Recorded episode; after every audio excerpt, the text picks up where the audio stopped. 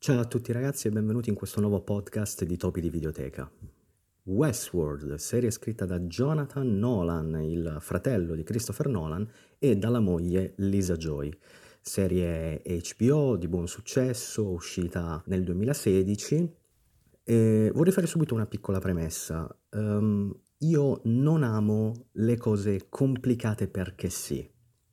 Che cosa sono le cose complicate perché sì? Sono quei film o quelle serie tv che sono ostentatamente complicate, costruite apposta per farti fumare il cervello senza alcun motivo, spesso e volentieri, soltanto per il gusto di farlo. E con questo non significa che io non ami delle trame complesse, criptiche, in cui bisogna riflettere per capirne i significati e la narrazione, eh, anzi, ma secondo me c'è modo e modo per costruire delle trame complesse e non tutti ci riescono. E io credo che Westworld ci riesca almeno per quel che riguarda la prima stagione. Vorrei partire parlandovi della mia personale esperienza con la prima puntata di Westworld. Io inizio a guardare Westworld, arrivo a metà della prima puntata e inizio a dire quanto è finto la regia da fiction, intesa come inquadrature, la recitazione legnosa, eh, una scrittura banale, delle battute orribili. Ero sorpreso, basito, perché conoscevo la scrittura di Jonathan Nolan tramite i film del fratello e non potevo credere che lui potesse scrivere una cosa in quel modo, così elementare. E poi finita la puntata mi sono reso conto del perché tutta quella situazione mi sembrava molto finta, molto artificiale e chi conosce la serie sa bene di che cosa sto parlando. Chi non la conosce, vi invito ad andare a recuperare quantomeno la prima stagione. Uh, prima stagione molto bella, molto bella, grande cast, ci sono degli attori fantastici, una regia ottima, uh, molto molto cinematografica, anche la qualità visiva è eccezionale, uh, d'altronde prodotto HBO, e, e anche la scrittura è notevole, una scrittura inserita in una struttura narrativa molto molto interessante. La prima stagione di Westworld è composta da, come spesso accade per le serie tv, da una serie di storyline che si sfiorano ma non si toccano. E soltanto alla fine della stagione si scopre come queste storyline si intrecciano tra di loro.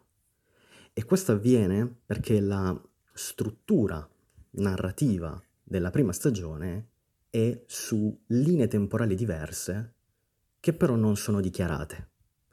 Tu te ne rendi conto soltanto alla fine che quelle storyline sono ambientate in epoche diverse e questo è molto molto interessante perché la scrittura ti suggerisce questa cosa ma non te lo dichiara.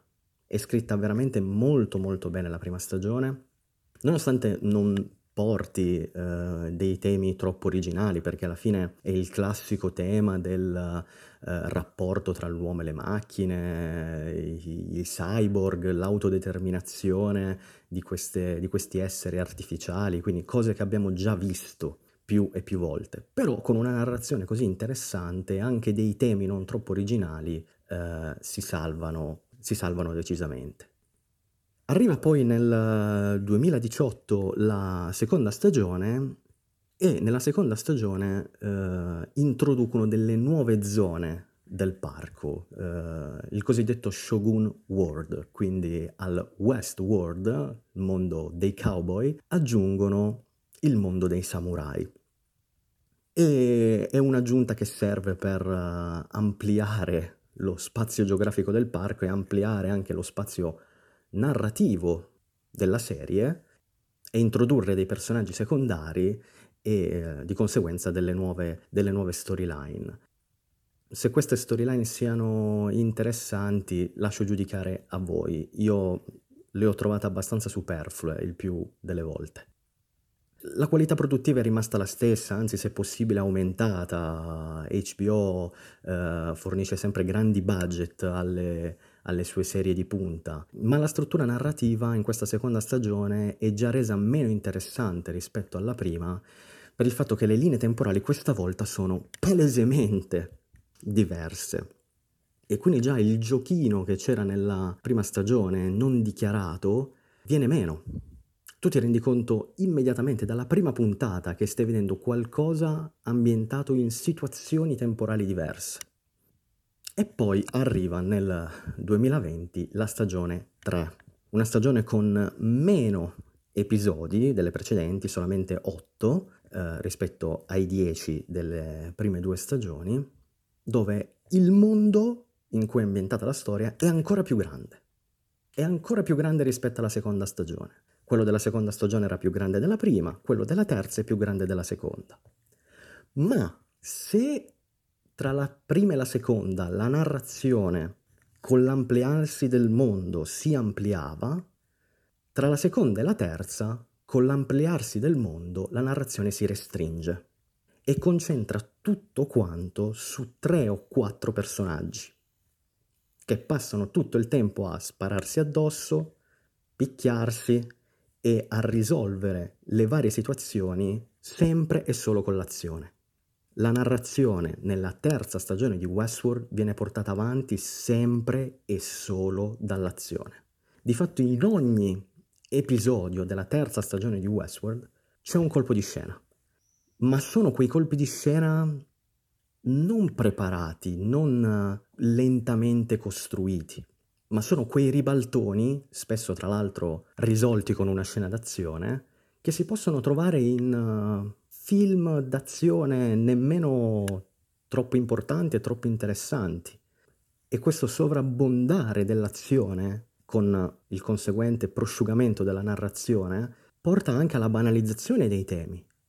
Nella terza stagione tutto ruota attorno al controllo del libero arbitrio, c'è soltanto questo, che non è poco, mi rendo conto, è interessante, ma quando tu in una puntata hai l'80% d'azione e il 20% di dialoghi, è chiaro che fai fatica ad argomentare, a sviluppare in maniera interessante il tuo discorso sui temi. Quindi Westworld evolve, evolve continuamente ma sembra non avere una direzione precisa. Sembra che ci sia stato poi anche un calo d'ascolti nel corso delle stagioni e questo dovuto al fatto che la prima stagione aveva fatto capire che Westworld non era una serie proprio per tutti, per un pubblico generalista, perché c'erano molti dialoghi, c'era molta introspezione dei personaggi, c'era molta filosofia ed è chiaro che un pubblico generalista che si aspetta di guardare una cosa più leggera eh, non era interessata eh, a guardare Westworld. E questo ha portato probabilmente HBO a cambiare direzione.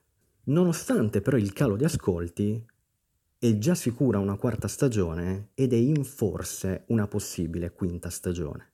Io mi chiedo ora se abbia senso scrivere una serie in questo modo, mandarla avanti con eh, il discorso se viene vista continuiamo a scriverla senza avere l'idea di dove si sta andando. Io non riesco a capire perché HBO ad un certo punto scelga sempre di standardizzare, rendere uh, più accessibili le proprie serie di punta rovinandole. Uh, è successo con Game of Thrones, è successo anche con True Detective tra la prima e la seconda stagione. Sì, vengono seguite, ma la qualità cala drasticamente, le serie vengono distrutte per quelle che erano la loro idea, iniziare la loro anima. Detto questo ragazzi io vi ringrazio, vi ricordo che ci potete trovare su Spotify, Spreaker e YouTube e le pagine Instagram e Facebook di Topi di Videoteca, vi saluto e noi ci sentiamo ad un prossimo podcast.